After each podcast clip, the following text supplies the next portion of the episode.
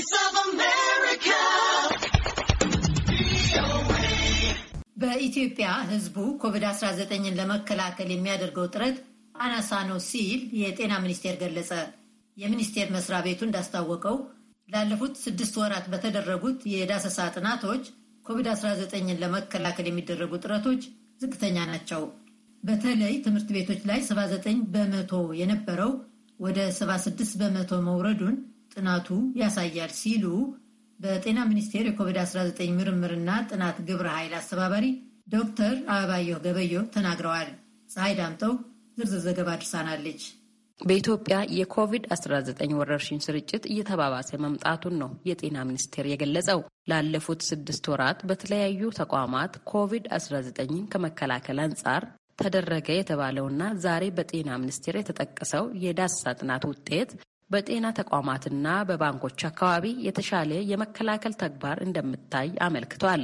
ነገር ግን ትምህርት ቤቶችን ጨምሮ በሌሎች ተቋማት ቫይረሱ ተዘንግቷል ሲሉ በጤና ሚኒስቴር የኮቪድ-19 ምርምርና ጥናት ግብረ ኃይል አስተባባሪ ዶክተር አበባዮ ገበየው ተናግረዋል።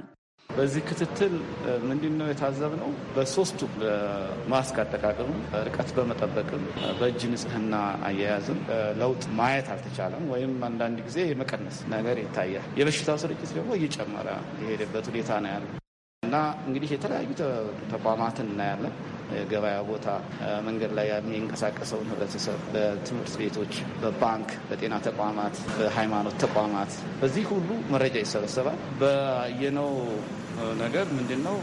በትምህርት ቤቶች መጀመሪያ ሲከፈት የነበረው የማስክ አጠቃቀም ወደ 79 percent አካባቢ ነበር። አሁን ወደ 76 ዝቅ ብሏል። እንደው ይሄ በጣም አሳሳቢ በሁሉም ክልሎች ተናከራለን። ሌላው ነገር በገበያ ቦታ፣ በመጠጥና ምግብ ቤቶች፣ መንገድ ላይ፣ በሃይማኖት ተቋማት እነዚህ አሁን በጣም አጠቃቀሙ ዝቅተኛ የተሻለ ሆኖ ያገኘ ነው ባንኮች ላይና ጤና ተቋማት ላይ እዛ ላይ የሚሰሩ ሰራተኞች የተሻለ ይጠቀሙ። በኢትዮጵያ የኮቪድ-19 ወረርሽኝ ስርጭት ከወትሮ በበለጠ መባባሱም ተገልጿል።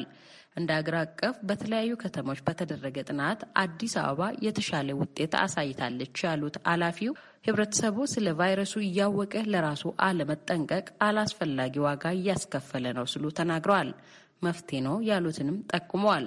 በክልል ደረጃ ስንመጣ የተሻለ አጠቃቀም የምናየው አዲስ አበባ ላይ ብቻ ነው። አስራ አምስት ከተሞች ላይ ጥናት እየተደረገ ነው። በየክልሉ ብዙ ክልል ከተሞች ይህንን እንትን ብዙም አይተገብሩት፣ ዝቅተኛ አዲስ አበባ ይሻላል።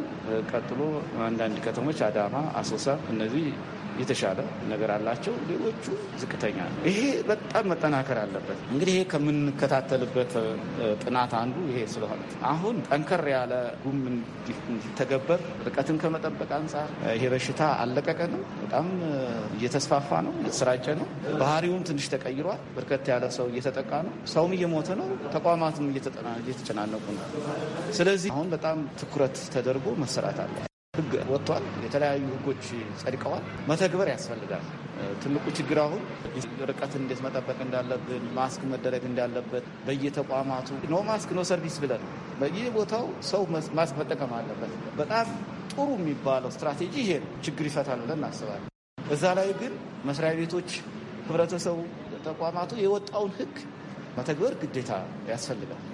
ለሚቀጥለው አንድ ወርም በሁሉም ክልሎችና የከተማ አስተዳደሮች የዳሰሳ ጥናቱን እንደሚያካሄድም አስታውቋል። ጥናቱ የኮቪድ-19 ወረርሽኝ ስርጭትና በወረርሽኙ የተጠቁ የማህበረሰብ ክፍሎች በጾታና በዕድሜ ለይቶ ለማወቅ እንደሚያስችል ነው የተገለጸው።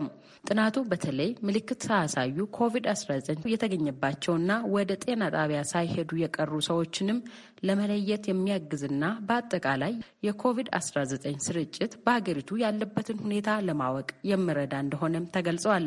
ጥናቱ የፊታችን ሚያዝያ 7 2013 ዓ ም በሀገር አቀፍ ደረጃ እንደሚጀመር በዛሬው ጋዜጣዊ መግለጫ ተጠቅሷል።